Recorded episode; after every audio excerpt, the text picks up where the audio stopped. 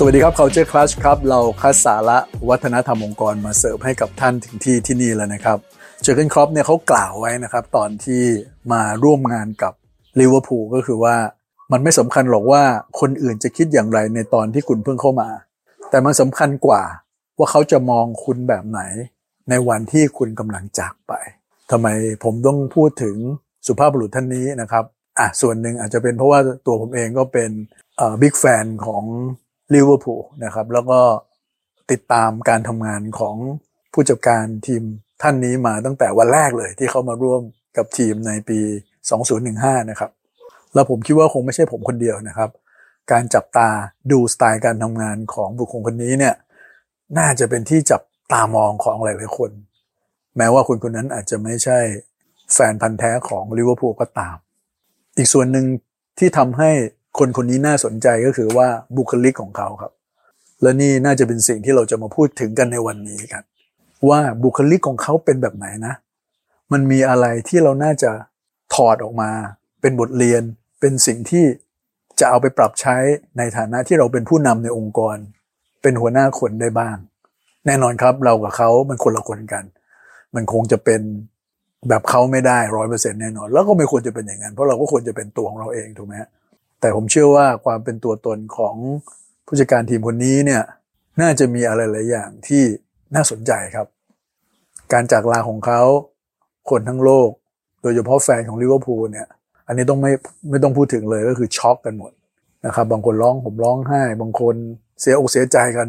หลายวันกันเลยทีเดียวทำยังไง ถึงจะเป็นผู้นำที่จากไปแล้วทำให้เขาจดจำอันแรกเลยก็คือว่า ตัวของเจอร์นคอปเองเนี่ยเขาเป็นผู้จัดการทีมที่หลาย ๆ คนบอกว่ามีความเป็นมนุษย์สูงมากทำไมต้องพูดแบบนี้ครับ จริง ๆ งานผู้จัดการทีมต้องถือว่าเป็นงานที่เครียดงานหนึ่งในโลกใบนี้เลยนะครับ เพราะว่าแบกรับความกดดัน แบกรับความคาดหวังของคนมากมายเลย เพราะฉะนั้นมันก็เลยเป็นเหตุทำให้ผู้จัดการทีมมากมายในโลกใบนี้ รวมถึงผู้จัดการทีมที่ประสบความสำเร็จสูงสุดหลาย ๆ คนด้วยนะครับ ก็มีบุคลิกที่ ค่อนข้างดุดันเด็ดขาด เอาจริงเอาจัง เข้มงวดมีวินัยสูง แล้วอีกด้านหนึ่งมันก็เลยเป็นเหตุทำให้ความเป็นมนุษย์ หรือความเห็นอกเห็นใจคนอื่น ความพยายามที่จะรับฟังหรือเข้าอกเข้าใจคนอื่นเนี่ยมันก็จะน้อยลง เพราะเขาก็ต้องเอาหลักการเอาวิธีการ เอาปรัชญาของเขาเป็นตัวตั้งถูกไหมฮะแต่สิ่งที่เจนคอปเป็นก็คือว่า เขาเป็นคนที่มีเอมพัตตีค่อนข้างสูงดูจาก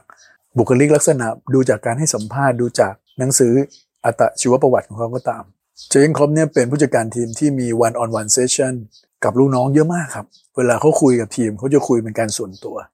แล้วเวลาคุยกับทีมเนี่ยเขาจะไม่ได้คุยเรื่องของ tactics คุยเรื่องของอาชีพอย่างเดียวนะครับเขาจะคุยถึงเรื่องครอบครัว เรื่องความสัมพันธ์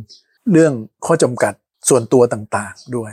อันนี้แหละครับ ผมว่าเป็นหัวใจสำคัญเลยนะ ที่ทำให้ใครๆก็รักเขานะฮะ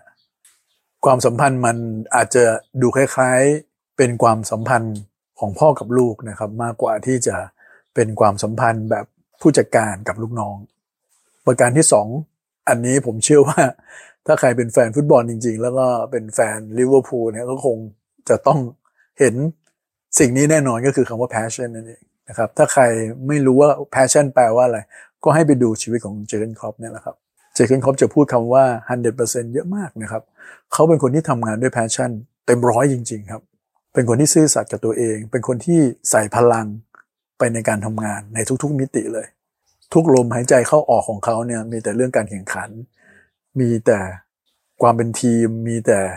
วิธีคิดว่าทำยังไงถึงจะให้ประสบความสำเร็จ และสิ่งเหล่านี้มันสะท้อนออกมาเป็นไม่ใช่แค่การแสดงออกมาเป็นความคิดเห็นอย่างเดียว แต่มันสะท้อนออกมาเป็นความรู้สึก และตรงที่มันเป็นความรู้สึก emotion อันนี้แหละมันเป็นโรคติดต่อครับมันส่งต่อได้ ทีมงานนักเตะต่างๆ ก็สัมผัสได้ถึง passion แบบนี้นะครับ เรื่อง passion นี่มันหลอกกันไม่ได้นะนั้นเวลาเราทำงานหรืออยู่ใกล้ชิดกับคนที่เชื่ออะไรอย่างจริงจัง มี passion กับเรื่องอะไรแบบเต็มร้อยอย่างเจอร์เกนคล็อปป์เนี่ย มันก็สัมผัสได้ครับ แล้วมันก็ถ่ายทอดได้นั่นก็จะเห็นว่าลูกทีมเขาก็จะคล้ายๆกันนะฮะก็วิ่งสู้ฟัด เพราะอะไรครับเพราะว่าวิธีการทำงาน หรือสไตล์การเล่นของลิเวอร์พูลโดยเฉพาะภายใต้การคุมของเจอร์เกนคล็อปป์เนี่ยมันต้องใช้ energy สูงมาก โดยเฉพาะเรื่องพละกำลัง เพราะฉะนั้นจิตใจที่สู้จิตใจที่สู้ไม่หยุดเลยจนกว่าเสียงนกหวีดหมดเวลาจะดังขึ้นเนี่ยมันจะต้องอยู่ในวิธีคิดของทุกๆ คนเลยครับ อันต่อมาก็คือเรื่อง accountability เรื่อง commitment เจอร์เกนคอปเป็นคนที่มีมาตรฐานสูงนะครับ เห็นไหมฮะมันจะมีความย้อนแยงเพราะว่าเขาเป็นคนที่มีความเป็นมนุษย์สูง แต่ขณะเดียวกันเขาก็เป๊ะมากเขาไม่ปฏิบนอมเลย ทั้งรูปแบบการเล่น ทั้งกลยุทธ์ที่วางไว้นะครับ ทั้งปรัชญาการทำทีม เราเห็นเขาเป็นยังไงเขาก็เป็นอย่างนั้นนะอันเวลาเขาสื่อสารเรื่องแผนสื่อสารเรื่องสิ่งต่างๆ ไปในทีมงานแล้วเนี่ยเขาก็คาดหวังคอมมิชเมนต์เขาคาดหวัง accountability จากทีม ที่จะพาไปสู่ผลลัพธ์ร่วมกันก็คือชัยชนะนั่นเอง การทำงานแบบเกมฟุตบอลเนี่ยมันเป็นเรื่องของ accountability ล้วนๆเลย มันไม่ใช่แค่ responsibility ว่าฉันแค่ทำหน้าที่ของฉันให้ดีที่สุด หรือรับผิดชอบหน้าที่ของฉันให้ดีที่สุดแค่นั้นมันไม่พอ มันต้องมองภาพรวมด้วย มันต้องปรับเปลี่ยนไปตามสถานการณ์ด้วย มันต้องเข้าใจหัวจิตหัวใจหรือสภาวะของคนรอบข้างเราด้วย ต้องคิดเผื่อไปข้างหน้าด้วย เพราะฉะนั้นมันเป็นเรื่องของ accountability ที่จะชนะไปด้วยกัน แล้วถ้าสมมติว่าเขามั่นใจใครแล้วเขา empower ใครแล้ว เขาจะ trust คนนั้น ไม่ว่าคนคนนั้นเนี่ยจะมีอายุแค่ไหนก็ตาม จะเห็นว่าผู้เล่นของเจอร์เกนคล็อปป์เนี่ยจะมีตั้งแต่เด็กอายุ 17-18 นะฮะจนมาถึงคนอายุ 30 กว่า ซึ่งบางครั้งอาจจะดูว่าโรยลาแล้วก็ตาม เพราะฉะนั้นเรื่องอายุเรื่อง background ความเชื่อเรื่องต่างเนี่ยไม่มีผลอะไรเลย ถ้าได้ trust และมี commitment กับเขาแล้วเนี่ยเขาจะเชื่อใจ แล้วเรื่องสุดท้ายนะครับก็คือเรื่องอารมณ์ขันครับ เราจะเห็นเจอร์เกนคล็อปป์เสมอเลยครับ ในตลอด 8-9 ปีที่เขาคุมทีมเนี่ยเขาจะมีอารมณ์ขันกับลูกทีมของเขาในตอนจะเห็นทั้งการหยอกเย้ากับลูกทีม การเข้าไปกอด การเข้าไปแย่ การให้สัมภาษณ์หลังเกมอย่างเงี้ยนะครับเขาก็จะมีอารมณ์ขันกับผู้สื่อข่าวต่างๆ จนเป็นที่เข้าใจกันเลยว่าคนคนนี้เป็นคนตลกเซนเขา เขามีความเชื่อว่าเกมฟุตบอลมันไม่จำเป็นต้องทำให้มันน่าเบื่อ แต่มันเป็นความสนุกสนานได้